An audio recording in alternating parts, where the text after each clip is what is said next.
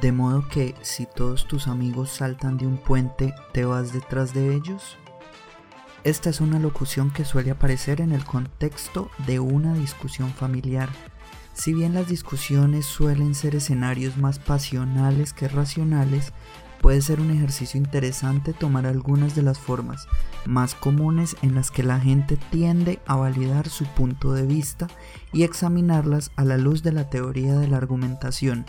Es por eso que hoy quisiera dar apertura a esta serie titulada Manual de Falacias para Discusiones Familiares.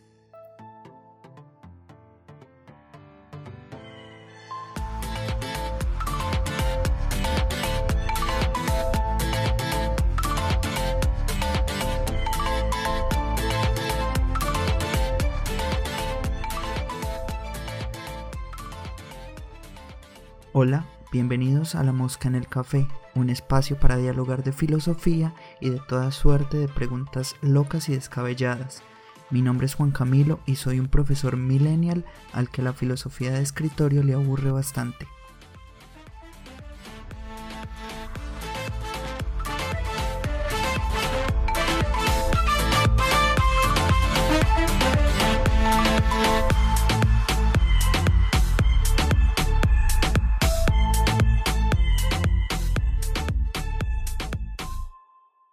Primero lo primero, ¿qué es una falacia?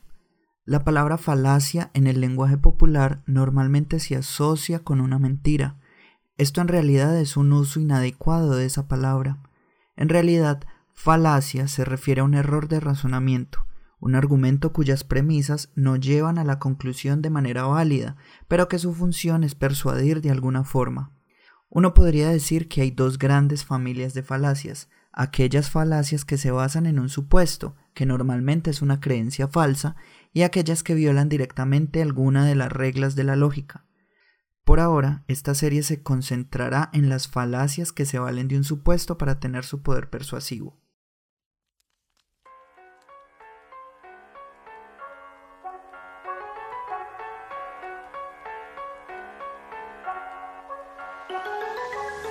La primera que veremos hoy es una falacia que se puede resumir como todos andan diciendo que. Esta falacia se conoce en latín como argumentum ad populum, pero como nosotros no hablamos latín, sería bueno referirse a ella por su nombre en español, falacia de apelación a las mayorías.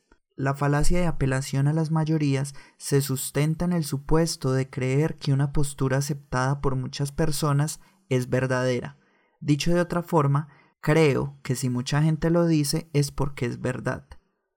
Uno podría decir que la democracia es la mayor falacia de apelación a las mayorías, pero esa discusión no se dará en este momento. En una discusión familiar es común escuchar todos andan diciendo que eres infiel. Bueno, aquí hay que hacer una diferenciación entre el hecho y el enunciado. Una persona sí puede ser infiel, pero la pregunta es ¿qué valida el hecho de ser infiel? Que una persona sea infiel se debe a una ruptura en el contrato que la pareja ha establecido, no porque todo el mundo diga que alguno es infiel. Mejor dicho, el enunciado, tú eres infiel, no es verdadero porque todo el mundo lo diga. La falacia de apelación a la mayoría también es utilizada en un contexto familiar, sobre todo de los padres hacia los hijos, cuando se dice, por ejemplo, todo el mundo dice que los videojuegos causan ceguera. Siempre que un enunciado tenga el supuesto de que la verdad del enunciado mismo está determinado porque mucha gente apoya una idea, se incurre en la falacia ad populum. La mejor manera de evitar esta falacia es recordarle a quien la comete que la verdad de una afirmación no está estrechamente relacionada con el número de personas que opinen lo mismo. La opinión de los demás no determina qué es verdadero y qué no.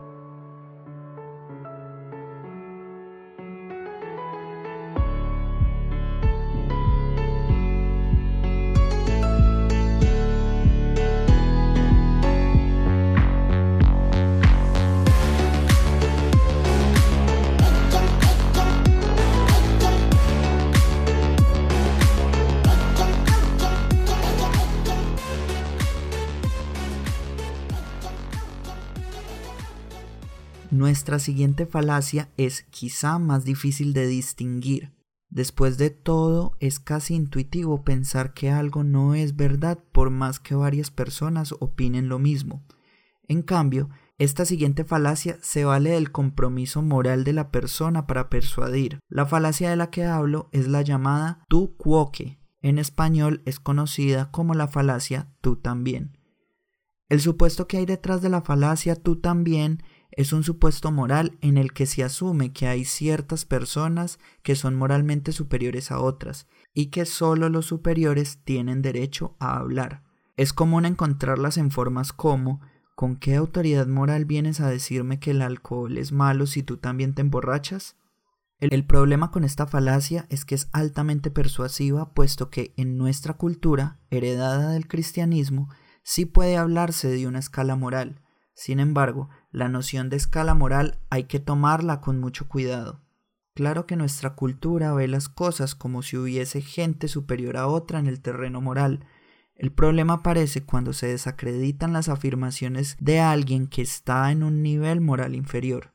Me explico. Del hecho de que yo haga algo nocivo, por ejemplo fumar, no se sigue que esté inhabilitado para hablar sobre los daños del tabaco. ¿Con qué autoridad moral vienes a decirme lo que me conviene? Esta pregunta es común escucharla, sobre todo en discusiones entre padres e hijos, cuando el hijo recrimina al padre o a la madre de haber hecho lo mismo por lo que ahora le regañan. En este caso, la respuesta es tan sencilla como decir te regaño con la autoridad moral de haber pasado ya por esto. Hay dos maneras de evitar esta falacia. La primera es la vía retórica de asumir que, por el simple hecho de haber pasado por una situación similar, se está autorizado a hablar de ella, porque ya la conoce y sabe lo que se siente.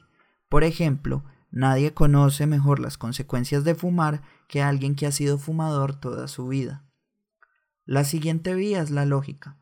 Consiste en recordar que las ideas se discuten independientemente de quién las transmita, un fumador está autorizado a decir que fumar es malo simplemente por el hecho de que la evidencia científica muestra que fumar es malo.